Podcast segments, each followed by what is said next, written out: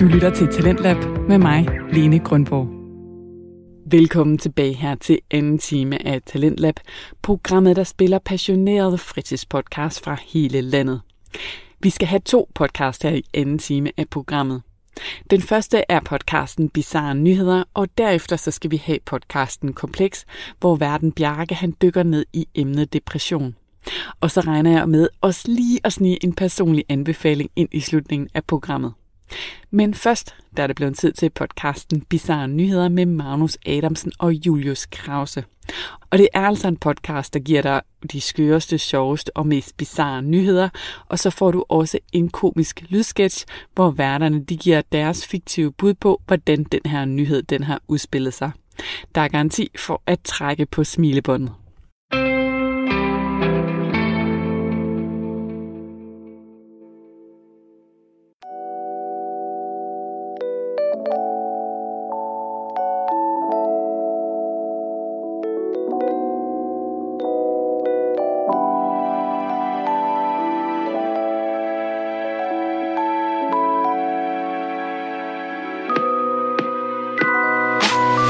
Hej og velkommen til Bizarre Nyheder. Mit navn er Julius Krause, og ved siden af mig sidder Magnus Adamsen. Det her, det er podcasten endnu en gang, som I godt ved, nogle af jer godt ved, eller hvis du er ny, så er det her endnu en gang afsnit 6, hvor vi vil finde ugens mest bizarre nyheder og udøve en lille lydsketch, der muligvis kunne give dig et smil på læben på en kedelig onsdag formiddag, eller hvornår du vælger at lytte. Ja, og i dag der har vi en kat, der sidder under fast under en bil, og så har vi en person, der har brugt en slange som en face mask, øh, hvilket jo er ret bizart, og det er også derfor, den er med. øh, og så har vi tredje nyhed, som er en skolelærer, der var for scary looking, så børnene blev skræmt af ham. Øh, så det er jo Og det er jo endnu en gang et afsnit, der gør, at vi kan blive udstødt fra samfundet og samfundets normer. Ja, ja. Så jeg synes, at øh, vi skal komme i gang, fordi at jeg tror, at det bliver sjovt at lave den her endnu en gang, og vi håber, I vil lytte med. Yes. Den første nyhed kommer fra Sky News, øh, og den omhandler en mand, der har brugt en slange som face mask i øh, US eller i Engel, England. Øh, og titlen lyder Coronavirus, man told snakeskin isn't a legitimate face covering, especially when still attached to the snake. Og det er jo altså, at øh, mand er blevet fortalt, at slangeskin ikke er en ordentlig, øh, et, et ordentligt mundbind, og især når slangeskinnet stadig sidder fast til slangen. Øhm, hvad det hedder, nyheden omhandler den her mand, der er rejst i bus fra Swinton til Manchester i mandags, øh, og har brugt en slange som en face mask. Øhm, og den er fortalt igennem den her kvindes synspunkt, og hun siger her, at the reptile did not seem to be bothering anyone else, uh, adding that she found the incident very funny. Uh, and she said that no one batted an eyelid. Altså, at hun synes faktisk, det var ret sjovt, og der var slet ikke nogen, der så den her øh, slange sådan, i realiteten. Hvordan, hvordan Ja, undlader det- man at se det? Det var så lige det, jeg tænkte, ikke? øhm, hvad det hedder, det er selvfølgelig vigtigt at have et mundbind på i både England og over hele verden, og også i Danmark selvfølgelig, øh, under de her coronatider. Øh, men der er lige et citat her også fra The Greater Manchester øh, spokesperson, som siger, at government guidance clearly states that this needn't to be a surgical mask, and that passengers can make their own or wear something suitable, such as a scarf or bandana. Altså, det behøver ikke at være en, øh, et mundbind, du har fået fra hospitalet, men det kan godt være en bandana eller et, øh, altså et, et halsterklæde. Du gerne, det må du gerne have på. Men jeg tror lige, at i slangen var lige i overkanten. Øh, Ellers var det i underkanten. Men det kunne jeg ikke se, hvorfor at det skulle være. ja. øhm, så det er, hvad vi har med at gøre i første nyhed. Men det er også det med, at du kan komme ind i bussen i første forsøg. Altså, jeg havde glemt mundbind her forleden, og blev smidt ud på halvvejen, øh, hvilket jo så også er fair nok. Men hvis jeg havde taget en slange rundt om hovedet, Ja, det er jo også, altså hvis det havde været... det kan du så gøre i Manchester næsten. Men hvis det, det er også det, jeg tænkte, hvis det havde været i Australien eller sådan noget, så ville det måske have været mere sådan normalt. Men det er også, altså jeg ved ikke, Lige Manchester. var der nogen, altså konsekvenserne ved det var jo, at han ikke bare et mundbind inde under slangen. Så det er jo det, der er problematikken. Lige det. Men hvordan, hvordan hvordan kan der næsten være større konsekvenser ved ikke at have en mundbind på inden under slangen, ved end at have et, en, en, en, en python wrappet rundt om sin hals? Ja, det er jo, altså, det er jo en deadly slange, ikke? Altså, hvis den får fat i nogen, så dør det jo. Jamen, den har jo fat i manden. Ja, ja, men han er jo styr på den. Står noget, der står jo ikke noget om, han er død. Nej, nej. Der står ikke, at, at der er nogen, der er kommet til skade eller noget. Men det, det fede er jo, hvordan at det hele er sket. Altså, hvordan i alverden har han fået ideen om at tage en slange rundt om halsen? Altså, det, øh, har han kommet for hurtigt ud af døren og sådan noget, og så har han lige en python hængende ved, Ja, jeg ved det virkelig ikke. halsterkade, eller hvad? Det, Jeg synes, det er fedt. ja, det er mega fedt. Det er fandme også mærkeligt. Vi vil gerne have nogle øh, svar på de her spørgsmål. Med, med, altså, En, en dag, der ville jeg gerne prøve at ringe, eller sådan om man kunne kontakte nogle af de her personer, som de her artikler omhandler, og spørge, hvad der egentlig er sket, fordi at vi digter jo egentlig på det. ja, det er det. Men det er jo også det, der er det syrede ved det. Det er vores bud på det. Så skal vi ikke bare tage vores bud. Let's go.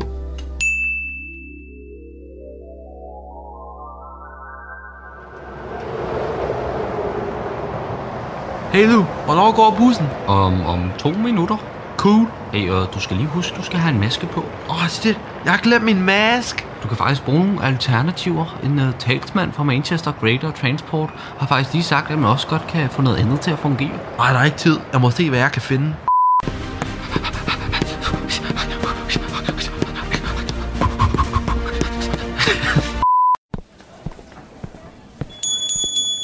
Hej og velkommen til Dyr Styre Dyrehandel og Søn. Ja, hej, jeg skal bruge et uh, mundbind. Vi har desværre ikke nogen mundbind. Har I nogle alternativer? Prøv den her hamster. Det fungerer altså ikke. Jeg får alle mulige hår i munden. Vi har noget andet udløbet fra vores varesortiment på lager, der kunne fungere. Jeg tjekker lige. Udgået mange.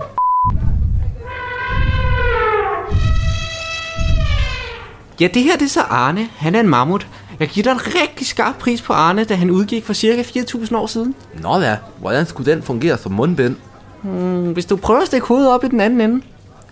Ja, okay så. Fungerer det? Ja, det fungerer fint. Perfekt. Men jeg har altså ikke råd til en cykelbillet. Ah, det forstår jeg faktisk godt. Har du muligvis noget mere stretchy? Nu skal jeg lige se. Jeg tror, jeg har den. Her har jeg en python, og den er virkelig stretchy. Okay, lad mig lige prøve den så. Det er det, det skal være. Er det okay? Har jeg sat den lidt for stram på? Hallo? Hallo, du? Hey, hallo, du. Har du en maske på inde under den der? Øh, øh, øh... Hey, du. Det er ikke i orden disse tider. Er du klar over, hvor farligt det er ikke at bære mundbind? Du kan dø af det der. Og endnu værre, alle i bussen kan dø af det her, når du simpelthen undlader at bruge mundbind. Nu er det nok. Jeg vil ringe til politiet. Han begynder simpelthen at lade som om, han ikke kan trække vejret. Hvor er det barnligt. Okay, hvor er gerningsmanden til far for os alle sammen? Han er her. Han er her. Hvor, hvor er han henne? Han, han ligger lige... Han... Hvor er han henne?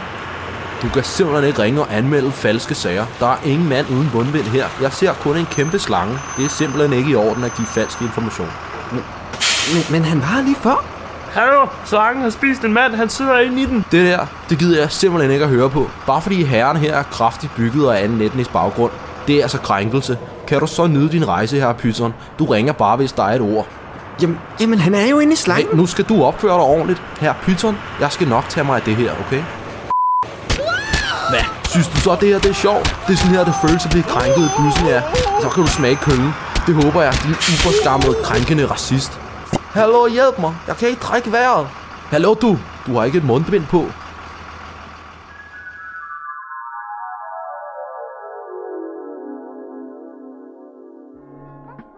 Nyhed fra BT. Lærer fyret for børnehave gav i dreng Marit.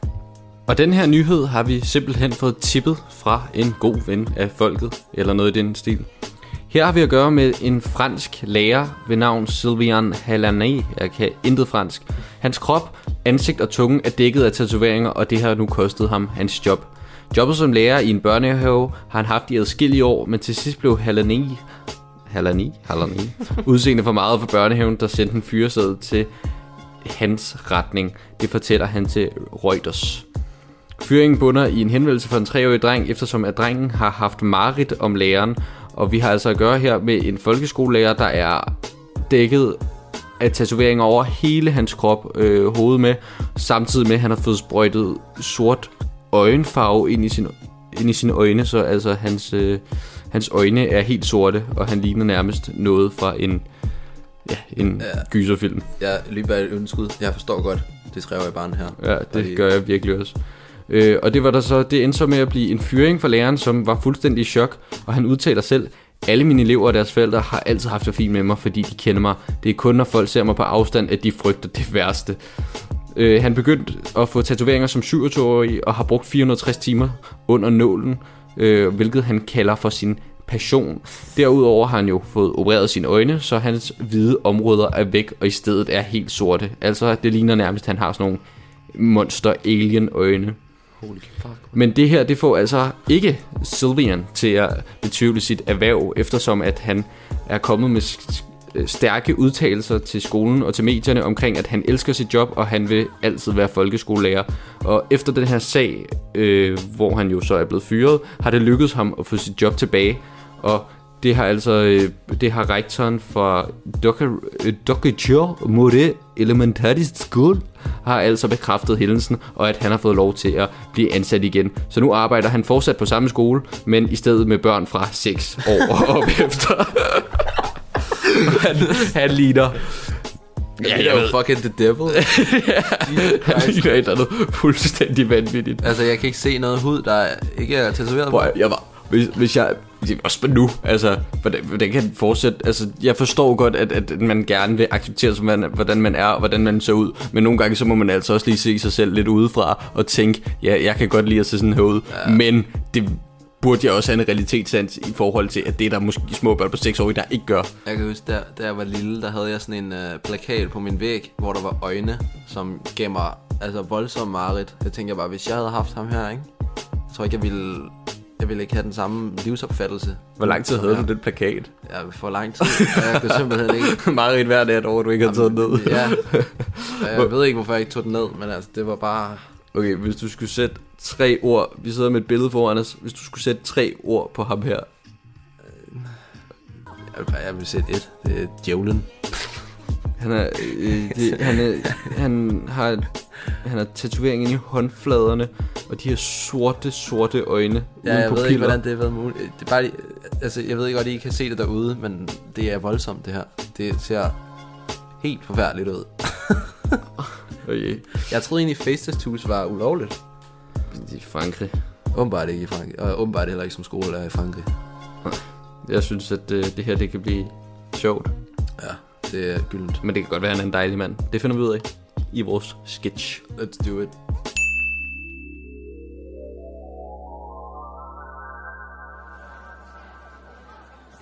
Godmorgen, 2C.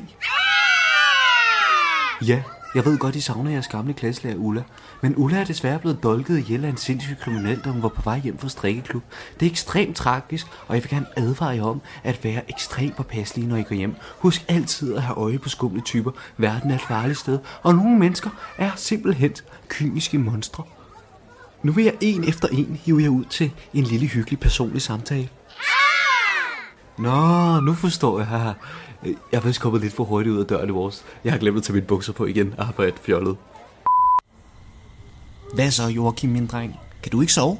Nej, far, jeg er bange. Hvad er du bange for, Joachim? Min nye lærer. Din nye lærer? Ja, jeg, jeg tror, han er et monster. Kære søn, der findes slet ikke monster. Og ja, jeg har hørt, at jeres nye lærer har et par tatoveringer og sådan. Og han går jo nok også med nogle kontaktlinser. Men du skal bare vide, at nogle mennesker er slet ikke farlige, bare fordi de har tatoveringer. De kan faktisk være nogle helt fine mennesker. Men jeg forstår godt, at I savner Ulla. Er du, er du sikker på det, far? Helt sikkert. Nu kører jeg dig lige i skole i morgen, og så går jeg lige op til din nye lærer og gør ham opmærksom på, at du lige skal vente dig til, at det ikke er Ulla, der underviser dig længere. Er du med på det? Okay, far. Godnat, Joachim. Jeg skal nok snakke med ham i morgen. Hvad så, skat? Hvorfor kan du ikke sove? Jeg er bange. Hvad er du bange for? Joachims nye klasselærer. Ej, Leif altså. Savner du også Ulla, eller hvad? Jamen, har, har du set ham? Altså, den nye lærer? Ja, han er et monster. Ej, rolig nu, Leif. Nu tager jeg til skolehjemsamtalen i morgen, og så får jeg lige snakket med ham omkring, hvordan du og Joachim skal lige vende sig til en ny lærer og så videre. Sov så, skat, ikke? Kan du, kan du ikke lige tjekke under sengen først? Ej, Leif, hold nu op. Goddag, anden C forældre. Mit navn er... Jeg lover dig nok, orden i mine regnskaber, hvis du lover at fri mig for satans marit. Nå, for satan. Jeg har sgu glemt mine bukser igen, var? Vent, hvorfor har jeg slet ikke fået besked på intro om, at manden med lægen skulle hente mig i dag? Jeg synes, det er så utilstrækkeligt og totalt ukoordineret planlægning fra skolens side. Det er simpelthen ikke i orden. Jeg har ikke engang noget at skrive testamente, altså kan man opleve det på forældreintra eller hvordan? Jeg har tænkt mig, at vi skal patere Joachim. Super flotte fisk, han fangede nede ved søen i madkundskab. Jeg har netop fået lov af ledelsen til at låne kummefryseren, så vi kan fryse de små fisk ned. Og jeg ved godt, at jeg ser en smule anderledes ud, og jeg kan godt forstå, hvis man bliver en smule chokeret, eller tænker, at jeg er farlig, men det er bare sådan en måde, jeg godt kan lide at se ud, og jeg håber, at jeg accepterer mig, som jeg er. Jeg kunne ikke gøre det flue for træet. Jeg glæder mig så meget til at lære jeres små dejlige børn at kende. Derudover har jeg købt nye idrætsfaciliteter i form af splinter nye rundboldbat, så... Hallo, du er psykomand. Jeg hedder Bettina. Undskyld, må jeg lige snakke færdig, Bettina? Ja, jeg synes, det er alt for dårligt, at du ikke husker Anders på, at han skal drikke sin mælk. Det er simpelthen... Undskyld, min kære ven, men jeg var altså lige i gang med noget Nej, her. og det er simpelthen også for dårligt, at du ikke har mødt op på min adresse og fortalt om den nye mælkeordning. Faktisk har Anders også glutenallergi, og det er totalt meget dit ansvar. ikke? Det jeg prøvede at sige var, jeg har indkøbt de her splinter nye rundboldbat, så jeg kan smadre jer alle sammen ind på siden af hovedet, hvis jeg afbryder mig igen, eller brokker jer. Er det forstået? Godt så. Nu vil jeg lige tage hjem. Jeg skal til Røde Kors og samle ind til børnene i Afrika. Det er simpelthen så dejligt, at... Hov du, der står, at vi slutter kl. 20.30. Klokken er 20.32, og jeg er altså en meget travl mand. Og Bettina, hun ligger stadig på jorden. Du kan ikke bare gå rundt og slå folk ned. Du skulle vist have hørt efter i mine timer. Til jer andre, super god weekend. Skriv på intra, hvis der er noget. Jeg glæder mig så meget til at kredse om jeres små puslinger. De er simpelthen så dejlige. God weekend.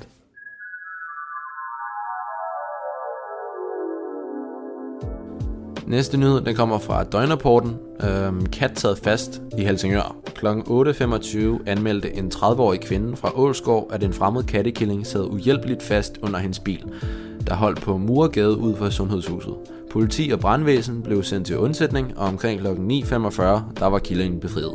Ja, hallo, goddag. Ja, ja, hallo, hallo, goddag. Hallo, goddag. Ja, hallo, goddag. Lars, min kat sidder fast. Jeg ved ikke, hvad skal jeg gøre? Ja, hvis der er nogen, der husker Lyngbys morgenradio fra episode 5, så er det her jo et godt throwback, kan man sige. Det er et rigtig godt throw- throwback. Throwback. Hvad er det, du siger der? Throwback. du, skal, du skal lade være at se sådan nogle ord, jeg ikke forstår, Lars. Det er throwback fra episode 5. For helvede, Elise, lad nu være. Nu synes jeg, at vi skal komme ind i skat. La, la, Lars, hør, hør nu. La, Lars, hallo, goddag, Lars. Hør nu efter. Lad os komme ind i episode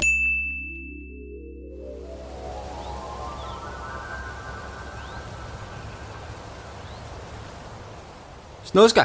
Hallo, Snuska, kom ned fra det træ. Ej, nu, nu ringer jeg altså til Lars. Han ved nok, hvad jeg skal gøre.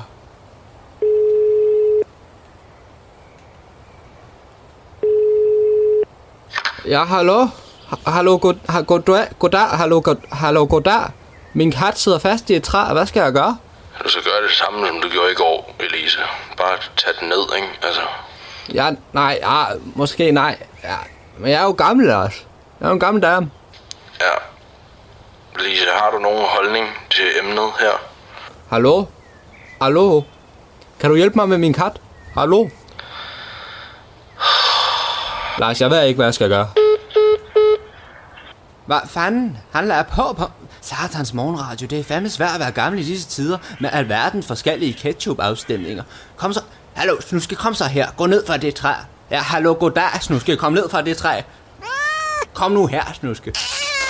Ja, ja, så, ja, sådan, Snuske. Kom så, Snuske. Nej, nej, nej, hallo, goddag, Snuske. Kan du komme tilbage her? Hvad laver du? Nej, nu har jeg dig aldrig. Hvorfor løber du ind under den bil? Hallo, goddag, Snuske. Stop det. Hey kvinde, er du okay? Hvad sker der derovre? Ej, hjælp, hjælp. Min kat sidder fast under den her bil. Åh oh, gud, det er jo en Fiat 500. En eller anden pige fra det nordlige Sjælland burde spawne lige om lidt. Vi må få den væk. Jamen, hvad skal jeg gøre? Hallo, goddag. Jamen, jeg ved det ikke. Nu er det jo altså også lidt i overkanten, det her. Jeg ringer til alarmcentralen. Ej, er det ikke lidt for meget, tror du? Snuske sidder fast under den her bil, og vi kan ikke have Snuske dør. Han er min eneste ven, bortset fra Lars inden for morgenradio. Ja, ja. Lars er også nice nok, men har de ikke vigtigere ting at tage sig til? Jeg har logo der, jeg har logo, ah, logo der, jeg har logo der. Min kat sidder fast under en Fiat 500. Hvad skal jeg gøre? Åh oh, gud, en Fiat 500? Ser du nogle basic Nordsjællands typer i nærheden? Jeg er ikke lige nu, nej. Okay, så har vi stadig tid. Vi sender straks en patruljevogn ud til din position.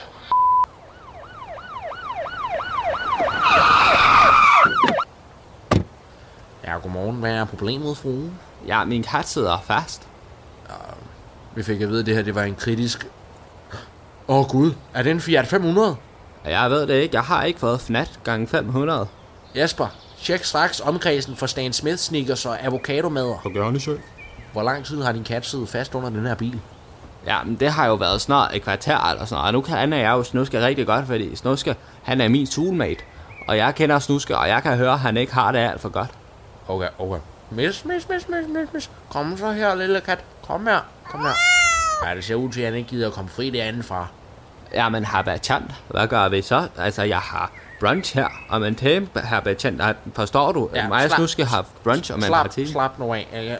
Snuske skal nok overleve, men vi er nødt til at kalde på de største kanoner, vi har. Patruljevogn 24 anmoder om brandassistance. Hvad øh, omhandler det? En kat. En kat? Ja, den sidder fast under en Fiat 500. Åh oh, gud, en Fiat 500? Har du tjekket området for Stan Smith og avocadomader? Ja, vi er i fuld gang. Vi sender straks en vogn ud til jer.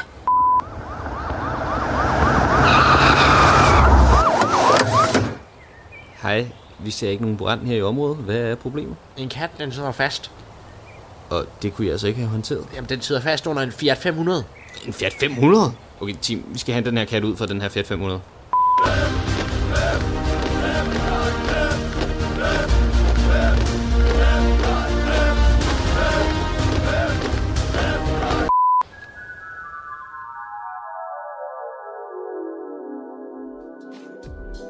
Ja, hallo, goddag.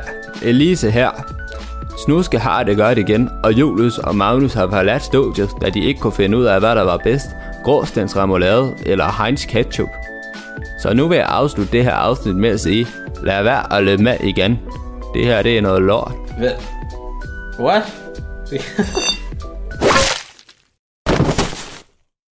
Og det var så alt for den her gang. Lad være at lytte med næste uge.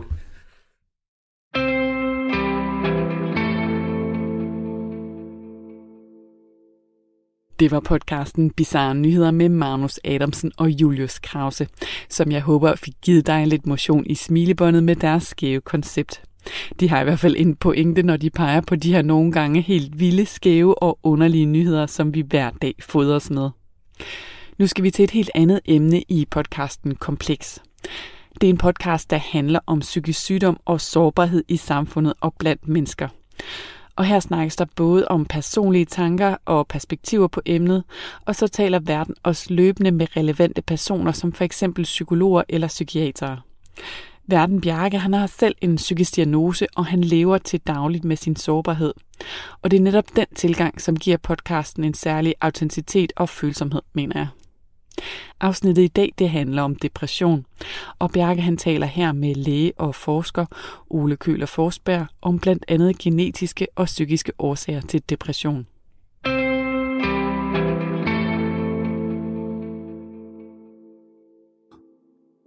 Vi skal jo snakke om depression i, det her, i den her snak, skråstrej interview. Øhm, og sådan helt overordnet set, hvordan vil du så beskrive depression som en psykisk lidelse? Jamen, depression er jo en af de hyppigste øh, psykiske, psykiske lidelser, der er. Øhm, der er jo, altså, og det går, der, det er vældig forskellige sværhedsgrader, så der er jo rigtig mange, som, som har en depression, og altså i anfølgelsestegn kun følges hos deres øh, egen almindeligpraktiserende læge, til dem, som, som skal komme, øh, er nødt til at komme og blive behandlet i psykiatrien. Øh, og af dem, altså, det er jo næsten en ud af syv af danskerne, som, som bliver behandlet i, i psykiatrien for en depression, så det er jo meget, meget hyppigt. Øhm, og antidepressiv medicin bliver udskrevet hvert år til lidt under en halv million danskere. Så det er jo ikke kun mod depression, men også angst og andre ting, men det, det er jo vældig, vældig hyppigt. Og øh, altså grundlæggende er depression jo, at man, altså det er noget, som man kalder for kernesymptomerne, altså at man er påvirket på humøret, man har ikke nogen lyst, energi, motivation til noget. Det er de helt grundlæggende ting, og så kan man have masser af, af det, som hedder ledsagssymptomer. Altså det kan være, man kan være påvirket på appetitten, øh, man kan have fysiske symptomer også. Um, man er meget træt, man kan ikke tage sig sammen til noget, altså man, man kan ikke koncentrere sig om ting osv., men man har ikke lyst til at være sammen med andre mennesker. Så det er en meget, meget kompleks og, og bred øh, lidelse, som, altså, som rigtig mange bliver ramt af. Ja, og for den sådan almene dansker, hvad er så de mest hyppige symptomer på en depression? Altså de helt grundlæggende symptomer, som man har, det er jo dem, som man kalder kernesymptomerne. Altså det er, at man er påvirket, man har nedsat humør, det er stemningslejet, der er øh, nedsat i forskellige grader. Man kan være helt nede i, i kulkælderen. Man har ikke nogen motivation, man kan ikke tage sig sammen til, til at lave ting, lige fra at man ikke kan overskue at gå på arbejde, lave dagligdags ting, til at man virkelig bare ligger i sengen, og ikke kan tage, nærmest ikke kan tage sig sammen til at komme op af sengen. øhm, og simpelthen bare ikke har energi til at lave noget som helst. Så de er sådan helt, det er de helt klassiske symptomer. Så humøret er jo symptom, kernesymptomet for depression. Men alt det der med, at man ikke har overskud, energi, motivation til at lave de ting, man ellers plejer at kunne lave.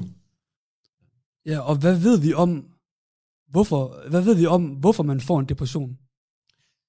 Ja, altså både ved vi meget og meget lidt, um, så man ved jo, det, det er jo ikke en mekanisme eller et gen eller noget, der, der fører til, og det er også det, er det, der gør det så kompleks med depression. Um, og at behandle det, det er, at der kan være så mange forskellige årsager til, at man får depression. Så en gang er det jo, kan det jo være, at, uh, at det kan være en psykologiske årsager, altså at der har været noget traume, eller noget sorg over dødsfald, um, private ting, som, som hober sig så meget op til, at, at man decideret får en depression. Man kan få depression, fordi man har en anden sygdom, ofte en fysisk sygdom, om det er noget med hjertet eller kraft eller noget, der fører til det så kan man også, altså meget i anfølgelsestegn, bare få en depression, uden at der er nogen, altså man kan bare blive syg på den måde. Um, og man har ikke rigtig nogen forklaringsmekanismer på den måde. Um, altså ikke en biologisk mekanisme, der siger det eller det. Um, så der har jo været mange årtier, den der såkaldte monoamin-hypotese, at der er nogle specifikke signalstoffer i hjernen, der er nedsat under en depression, men den går man mere og mere væk fra. Okay. Um, så er det lidt andre uh, teorier, der vil komme frem, men altså, det korte og lange er, at der er ikke den mekanisme, der er, og det er også forskelligt, om man får det sammen med en fysisk sygdom, en depression, eller om man, som sagt, i anfølgelsestegn bare får en depression, eller om det er på grund af sorg, og så videre. Så meget apropos i forhold til podcastens titel, der er kompleks, så er det et meget komplekst billede, egentlig at forklare, hvorfor man får en depression. Ja, altså man kan, øh, hos, hos mange patienter kan man jo så gennem lange samtaler finde ud af, at det er, at for eksempel der har været øh, overbelastning privat på arbejde noget, der, der er noget genetisk i, at der er også andre i familien, som har haft depression eller andre psykiske lidelser. Øhm, der har været an, altså, andre, der har belastet, som for eksempel psykisk, hvad hedder det, fysisk sygdom, andre ting i livet, så det, det er ofte et sammelsurium af ting, flere ting, der fører sammen til, at man så øhm, desværre ender ud i en, i en depression.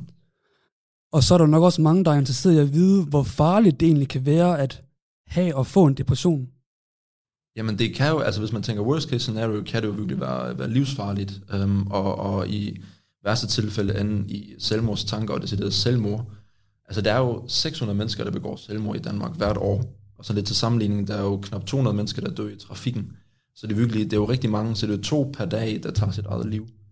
Og ikke at de alle sammen er på grund af depression, men det er ofte det, som, eller ofte, men det er det, som depressionen i værste tilfælde kan ende ud i. Så det er jo en livsfarlig sygdom.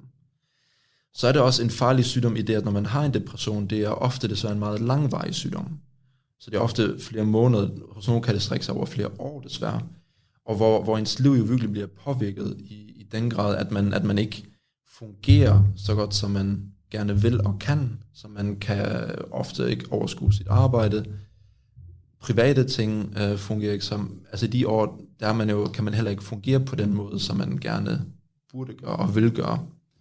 Um, plus at man, man øhm, altså, kan ikke tage sig sammen til at øh, lave motion, man får en lidt øh, mindre sund livsstil, så det øger også risikoen for alle mulige fysiske sygdomme og følgesygdomme, som jeg også gør det til, til, en, til en farlig ting igen. Så det er alle de der ting, der kommer sammen til, at det virkelig kan påvirke hele ens liv på, på mange måder. Du har været lidt inde på det, men hvad kan sammenhængen mellem fysisk sygdom og så depression være? Altså, hvad det, kan, det, det er jo nu meget, meget velkendt og velbeskrevet, øh, både i forskning, men så ser man også hyppigt i klinikken, at mennesker, der har en fysisk sygdom, hyppigere får psykiske sygdomme, og ofte også depression. Og, og vi har også øh, sidst lavet med nogle kolleger en stor oversigtsartikel over det, hvor, hvor vi ser sådan på, på kroniske fysiske sygdomme. Kan det, altså, skal det være hjertekarsygdomme, øh, kraft, sukkersyge, altså sygdomme, som man jo ofte går med mange, mange år, og som kan være meget invaliderende, at der er, altså ofte er det jo en ud af fire, en ud af fem af patienterne, som virkelig har en, får en decideret depression oveni. Um, så det er jo vældig, vældig hyppigt hos folk med, med fysiske sygdomme, at, at man får en depression oveni. Um, og det gør, det gør det jo på den måde komplekst, at det gør det svært at behandle den fysiske sygdom, fordi man ofte ikke har så overskud til at lave altså, livsstilsinterventioner, man har ofte ikke overskud til at kunne tage den medicin, den behandling for den fysiske sygdom, plus at man så også indimellem også har behov for at behandle den depression, den psykiske sygdom i det. Og hvis man også har behov for medicin der, så kan det interagere med den medicin, man får for den fysiske sygdom osv. Så, videre. så det, der er et helt klart overlap. Det, det øger i den grad risikoen for at få en depression, og gør det meget mere vanskeligt også, både for individet jo, som så både skal takle en fysisk sygdom, alle de ting, det indebærer, og behandling, og en depression, og så som, som læge at, at skulle behandle både og. Ja. Øhm, kan man så udvikle andre psykiske lidelser på grund af og som konsekvens af en depression? Ja, det kan man også. Altså, der er også lavet nogle store oversigts sådan artikler, at, at når, man, når man har en psykisk, hvis, man, hvis vi snakker helt generelle termer, hvis man har en psykisk sygdom, så er der en større risiko for, at man også får andre psykiske sygdomme. Nu, og hvis vi tænker specifikt på depression, så rigtig mange, der har depression, har også angst. Um, de, har, de har ofte nogle angstsymptomer, og nogen kan decideret få en decideret angstlidelse, som jo kan også være meget, meget invaliderende. Um, også hvis vi går lidt tilbage til det med, med sværhedsgrad af depression. Hvad er depression? Altså det, det, man kan jo have det lige fra en lettere depression, hvor man stadigvæk kan gå på arbejde, og, og øh, fungere på den måde til, at det er en svær depression, også decideret med psykotiske symptomer. Okay. Så man kan også virkelig være så syg med en depression, at man altså ser ting, hører stemmer osv., som i den grad også er invaliderende. Og så er der også nogle enkelte, som, som, hvor de har depression, som virkelig bliver så påvirket og kan, kan udvikle svære psykotiske sygdomme. Um, også, ja, hvis man tænker over i den anden grøft, altså også gå over få en, en bipolar sindslidelse og udvikle manier. Så det, altså oftest holder det sig inden for det depressive spektrum, men, men jo, der er altså en vis risiko for os for at både i det fysiske, men også det psykiske. Ja, så du kommer ind i forkøbet med mit næste spørgsmål, hvor jeg vil have spurgt dig om, over hvor stort et spektrum egentlig den her lidelse, depression kan variere, men det lyder til, at, at det kan være, være helt fra den klassiske depression og så over til ja, andre psykiske lidelser, man får oveni, og psykoser, og, så ja, det kan variere meget bredt, lyder det til. Ja. Altså, det, det, er jo, det er jo som det ofte er, det er jo langt de hyppigste er jo ikke ramt ekstremt hårdt, så det, det, er, jo, det er jo altid hårdt at have en depression, depressive symptomer. Um, øhm, og mange, der har en uh, depression, har depressive symptomer, kan jo også, altså går jo i anfødselstegn kun hos deres egen læge, og måske til psykolog for eventuelt noget medicin.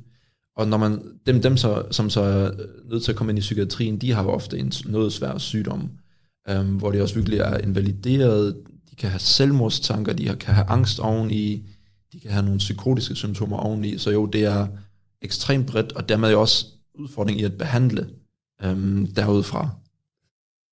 Hvis vi så skal prøve at snakke om noget, der kunne være nogle positive tegn i forhold til forskningen omkring depression, er der så noget, hvor man kan sige, at, at man er ved at, ligesom at finde nålen i høstakken på en eller anden måde, i forhold til at hjælpe depression endnu bedre hos de mennesker, der lider af det? Altså, men, men jo, man bliver jo bedre og bedre til at behandle den, øhm, selvom der har jo ikke været de kæmpestore gennembrud de sidste par årtier, men man bliver på den måde, øhm, man får forskningsmæssigt mere og mere viden om både psykiatri generelt og depression specifikt, at det ofte er en bred indsats. Så det er ikke bare, at man skal give den og den pille, eller kun gå til psykolog. Det virker hos nogen, men hvis du virkelig tænker svære sygdomme, så er det virkelig, at man skal have Øhm, altså flere forskellige tiltag, som for eksempel psykologhjælp, terapi, altså der findes masser af forskellige psykologiske, psykoterapeutiske interventioner, der findes masser af forskellige øh, medicamenter, man kan bruge. Det kan ofte også være sociale tiltag i det, så det, det er et bredt, bredt spektrum, som, som folk har behov for. Øhm, også med altså, øh, livsstilsinterventioner osv. osv. Så det, som er problemet ofte der, det er, at man ved rigtig meget, hvad der skal til, for at man kan hjælpe mennesker bedst muligt, der har en psykisk lidelse. Problemet er ofte ressourcerne øhm, og pengene. Det er jo i bund og grund det, det drejer sig ofte om. At man simpelthen ikke har mulighederne for at give mennesker al den nødvendige behandling, de, de har behov for, for at kunne komme hurtigst muligt igennem det. Ja, okay. Så har vi snakket lidt om selve, hvad der kendetegner depression, og så går vi over til at skulle snakke om antidepressiv medicin.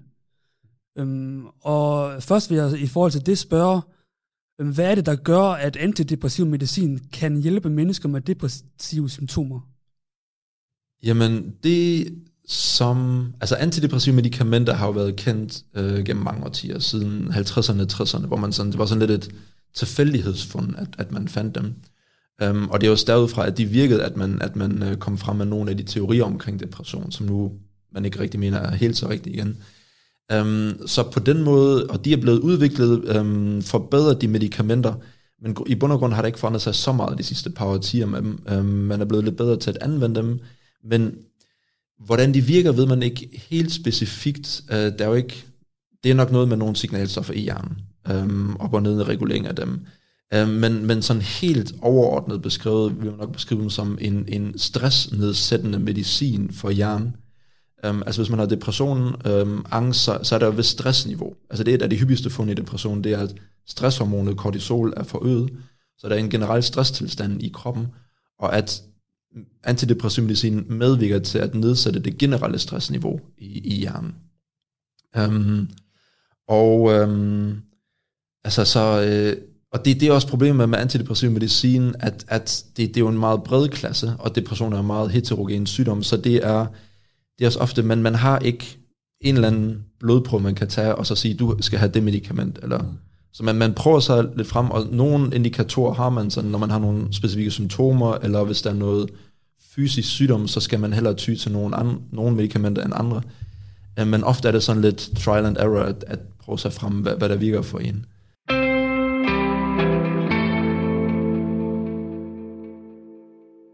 Du lytter til Talentlab her på Radio 4 med mig, Lene Grønborg. Og til nye lyttere skal jeg sige, at vi lige nu lytter til podcasten Kompleks, hvor Verden Bjarke han taler med læge og forsker Ole Køler Forsberg om depression.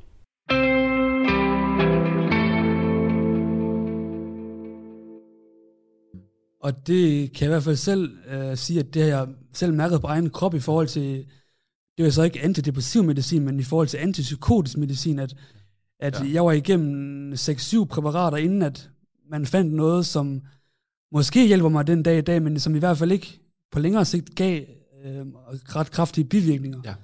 Øhm, og det fører mig videre til mit næste spørgsmål, der ligesom lyder, øhm, hvorfor er det egentlig, at der kan være de her bivirkninger ved medicin, specielt i starten? Ja, det er jo det helt store spørgsmål generelt med, med medicin. Um, og det, det er, at altså, al medicin, man giver, har nogle bivirkninger. Um, og det, det er jo et interessant også, selv hvis man giver placebo-kalktabletter, så får folk også bivirkninger. Så det, det med bivirkninger, det, det er jo et meget underforsket område endnu, så man ved ikke rigtig hvorfor, øh, selv hvis man giver noget, som egentlig ikke burde føre til noget, så kan man stadigvæk opleve nogle bivirkninger. Men det, det korte og lange er, at al medicin har nogle bivirkninger, og det er oftest i starten, fordi kroppen lige skal vende sig til det. Um, så det, det gælder både antidepressiv medicin, antipsykotisk medicin. Det er jo noget meget stærk medicin, også antipsykotisk. Så det er jo det er også nogle meget kraftige bivirkninger, man kan have. Um, og i starten er det ofte, fordi kroppen lige skal vende sig til det. Um, det er jo noget helt nyt præparat, og grund til, at man får bivirkninger, det er også ofte, at de medicamenter, altså de, de jo ideen er jo, at de påvirker nogle områder i hjernen, øh, som, som gør, at de udfører den effekt, som, altså at de, at de hjælper og behandler, men de rammer alle mulige andre receptorer i kroppen også. Og det er derfor også, at, at man kan få alle mulige andre bivirkninger, og det kan påvirke for eksempel hjertet, fordi det, det rammer nogle, nogle receptorer i hjertet også. Uh, man får ofte mavetarmbivirkninger, um, altså mavepine, fordi man piller går jo gennem maven, og så påvirker det maven der, derigennem. Um, blodtrykket kan det påvirke, fordi det er nogle af de samme receptorer, som det påvirker. Så det, vi er jo ikke der, hvor vi har et medicament, som lige præcis påvirker den receptor, som fører til depression. Det ville være meget, meget skønt. Ja. Det er jo nogle få sygdomme, hvor, hvor, man, hvor man kan det. Um, men fordi man, man skyder lidt bredt, det er man nødt til, fordi man er jo nødt til at behandle, så er man desværre nødt til at tage de bivirkninger med, og det, det er jo altid den der cost-benefit. Altså antidepressiv medicin virker bedre end placebo, men det er jo heller ikke nogen mirakelmedicin. Um, og de bivirkninger, så det er altid den der cost-benefit, man er nødt til at tage. De effekter, man ser, versus de bivirkninger, er man jo nødt til at tage sammen med patienten og se, om, om det er det værd i bund og grund. Yep. Øhm, hvad ved vi i forskningen egentlig om effekten af antidepressiv medicin? Øh, fordi der har jo været mange historier igennem tidens løb i medierne om, at, at så har man fundet ud af, at, at det åbenbart ikke virker så godt, som man egentlig tror, det gør. Så hvad ved vi egentlig i forskningen om effekten af antidepressiv medicin? Ja, hvis man ser forskning, der er jo, der er jo lavet rigtig mange studier på antidepressiv medicin øhm, gennem de sidste mange årtier, og det meget korte af det meget lange er, at det virker bedre end placebo, altså det virker bedre end kalkpiller, men så heller ikke bedre end det. Så man kan jo sige, det, det, altså det hjælper, men det er altid en spørgsmål om, om glas er halvfyldt eller halvtomt. Så øh, i bund og hvis man tænker det sådan det helt store perspektiv, det er sådan med al den medicin, vi har i den moderne medicin, altså lad det være medicin mod blodtryk, eller diabetes, eller noget som helst andet, det virker jo, det meste virker jo, men det virker jo heller ikke mega godt. Så det som er, der er lavet nogle kæmpe store metaanalyser de sidste år, som har samlet al den viden, der er, og de finder grundlæggende, at det virker sådan i en, altså det man vil kalde en mellemstor effekt, bedre end placebo. Så det i bund og grund oversat til, til det enkelte menneske, er det, at nogen vil have effekt af det, og nogen vil også blive helbredt af deres depression, kvæg antidepressiv medicin, men andre vil ikke opleve nogen effekt, og nogen vil endda opleve en forværing, for mange bivirkninger osv. Um, øhm, så det, og der, der er desværre rigtig mange fordomme omkring antidepressiv medicin derude, um, hvor mange ting også er blevet udlagt forkert, og øh, så men, men det er helt kort og langt, hvis man holder sig til forskning, så virker antidepressiv medicin bedre end placebo, men det er desværre ikke nogen mirakelmedicin, og vi er stadigvæk der på det stadie, at det er lidt trial and error, at man er nødt til at finde frem til øhm, på forskellige stadier af medicamenter, hvad der virker, og om man kan holde... Nogle har ikke nogen bivirkninger, andre har mange bivirkninger. Det kan også have mange forskellige årsager, men i bund og grund for den enkelte patient, vil man holde de bivirkninger ud, man, for, man har, i forhold til den effekt. Og der har jeg jo selv også altså, haft rigtig mange patienter, som oplever en del bivirkninger, men deres depression er blevet meget, meget bedre. Og så tager man det med i købet i den tid, man er nødt til at tage den medicin.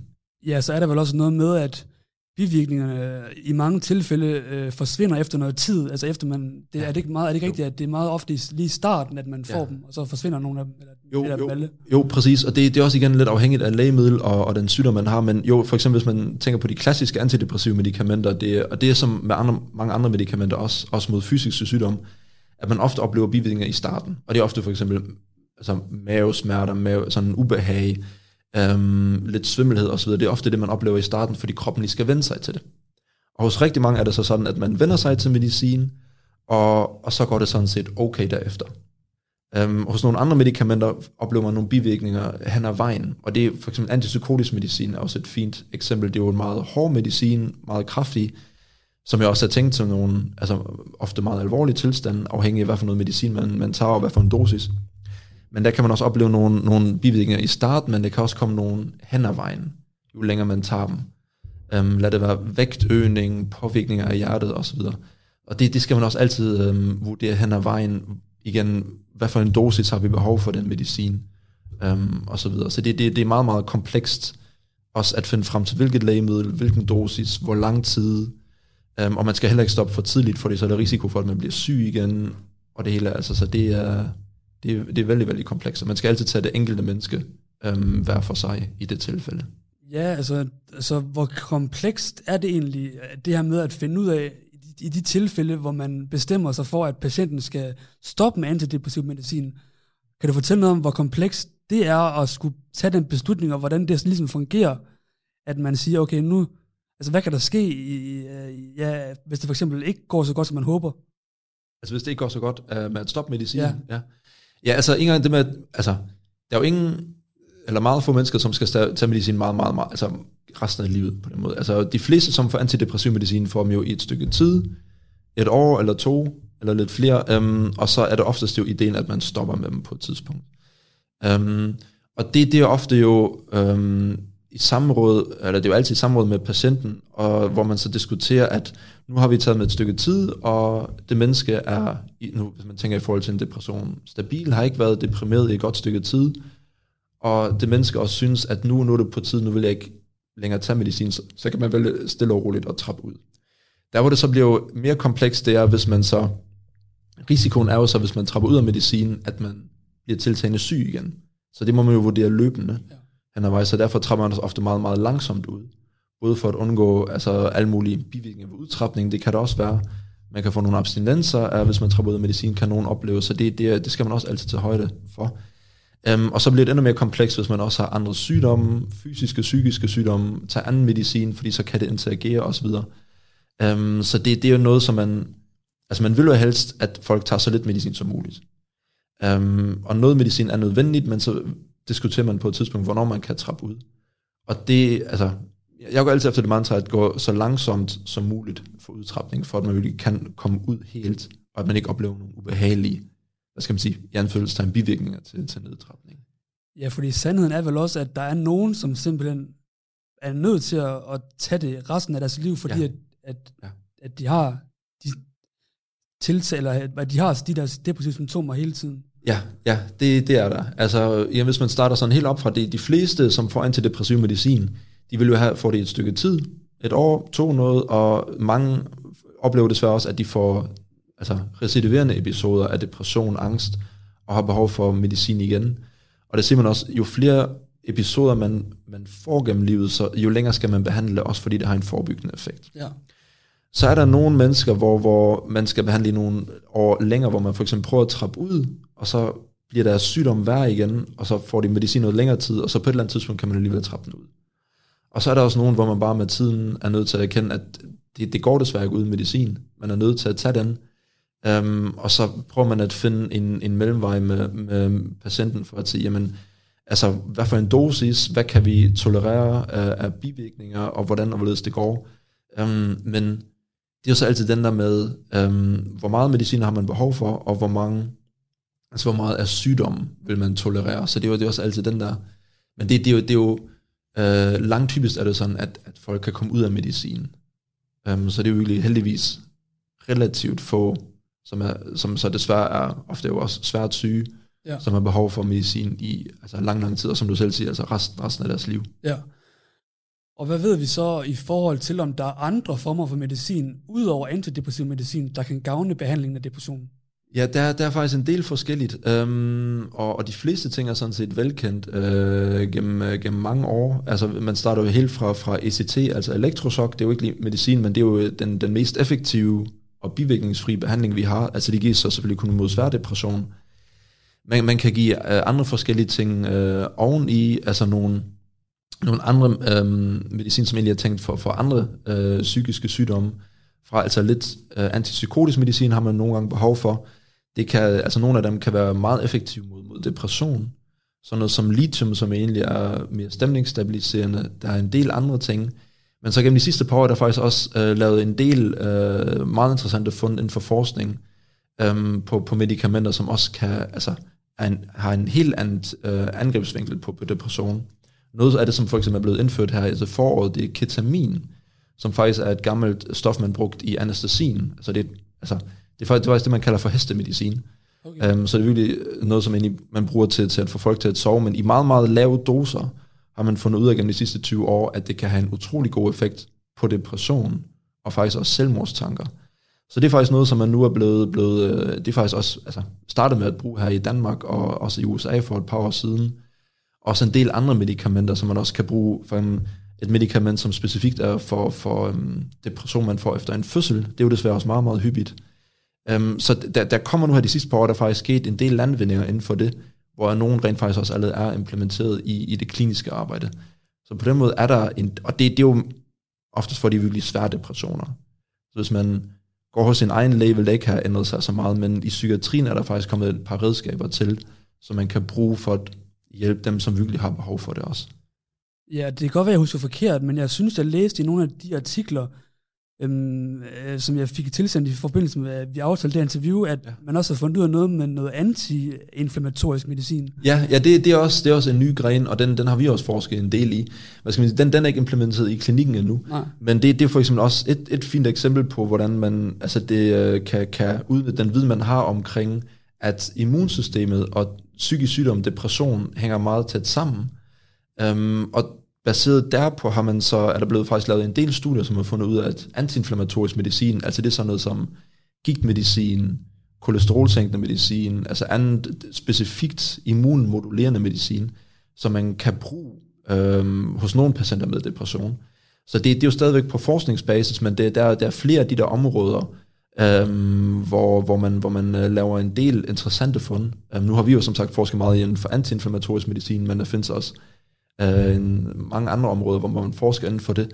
Um, og det ville være meget spændende, hvis nogen af det kunne blive implementeret i klinikken, fordi man går også meget efter det der med, altså depression er jo en ekstremt heterogen sygdom, og man kan underinddele det i nogle mere, altså, hvad skal man sige, grupper, som, som ligner hinanden mere, nogle baseret på symptomer eller nogle blodprøver, og om man baseret på den bedre karakteristik af sygdommen, kan tilbyde en mere tilpasset øh, behandling. Det er sådan set Altså det vil være et meget skønt fremtidsscenarie. Ja, og her til sidst, øhm, jeg ved godt, at du har nok ikke nogen konkrete tal på det, men øhm, det er vel også bare vigtigt at få sagt, at, at rigtig mange, eller øh, det, der, er, der er jo i hvert fald nogen, der bliver enten helt raske, men også kan leve helt normale liv, selvom de har i perioder en depression. De fleste bliver fuldstændig raske igen. Okay. Så det, det er, og jeg har både set patienter i almindelig praksis, og dem, der har haft svære depressioner i, i psykiatrien, langt de fleste bliver fuldstændig rask. Der er jo desværre, og det er jo med alle sygdomme, der er jo desværre nogen, hvor, hvor det bliver kronisk, og man ikke responderer på noget som helst af det, man har. Det, det er jo nogle helt frygtelige øhm, forløb. Men nej, det er som med de fleste andre med, med, altså sygdomme. Stort set alle med depression øhm, vil blive bedre og rask, og så er der desværre jo også stadigvæk en del, øhm, hvor, hvor man altså, prøver med alle mulige medicamenter, og man, man kan forbedre en lille smule. Og det er der, hvor meget af den nye medicin forhåbentlig kan, kan have en effekt for, for den gruppe. Men jo, altså generelt med psykisk sygdom, rigtig mange vil blive raske.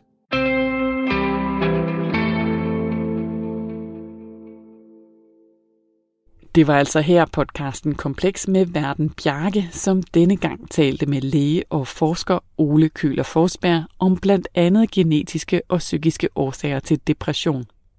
Bjarke han har selv en psykisk diagnose, og han har også i tidligere afsnit fortalt om, hvordan det her med at lave en podcast, det faktisk også hjælper ham i hverdagen, fordi han får lov til at udtrykke sig og måske også kan give noget videre til andre. Jeg tænker i hvert fald, at øh, hans åbenhed og den her podcast, den kan skabe refleksion her hos os lyttere. Så tak fordi du deler, så vi alle sammen kan blive klogere og måske også få slået nogle fordomme om psykisk sårbarhed i stykker.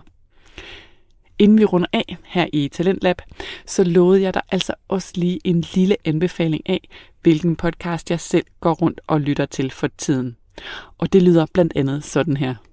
Rosas Reality Radio, afsnit 1, Hunden Fisse. Ja, det går ikke stille for sig i Rosas reality radio, hvor kunstneren Rosa Marie Frank, hun gør op med en branche, som det kan være svært at være i og leve af. Hun taler blandt andet om kunstnerens manglende økonomi og MeToo, og så har hun også et afsnit, hvor hun går amok på Statens Kunstfond, som har givet hende afslag på støtte og heller ikke vil give hende noget interview. Kunstbranchen den får altså her en på siden af hovedet, men Rosa hun ser også ind af og taler om, hvorvidt det faktum, at hun er vokset op i en lav social klasse, det også har en betydning for hendes gigantiske præstationsangst som kunstner. Du skal lytte med, hvis du er det mindste interesseret i, hvordan det er at leve som kunstner i Danmark i dag, eller hvis du bare vil være i godt og til tider også vredt selskab. Og Rosa hun har desuden lige modtaget prisen som årets eksperiment til podcastprisen. Fuck, jeg er så sur lige nu, altså. Fyr de der fucking embedsmænd, som sidder med fuldtidsløn og pensionsopsparing og syge penge under sygdom og barsel og jeg ved ikke hvad, frokostordninger, fri bil og fri telefon og arbejdscomputer og sådan noget. Fyr lortet, mand. Så har jeg ikke mere på programmet her i Talentlab i aften. Vi har sammen lyttet til fodboldpodcasten Hyperbold, Bizarre Nyheder og Kompleks. Og så var der her til sidst min egen personlige anbefaling, nemlig podcasten Rosas Reality Radio. Talentlab er selvfølgelig tilbage igen i morgen. Tak for i aften.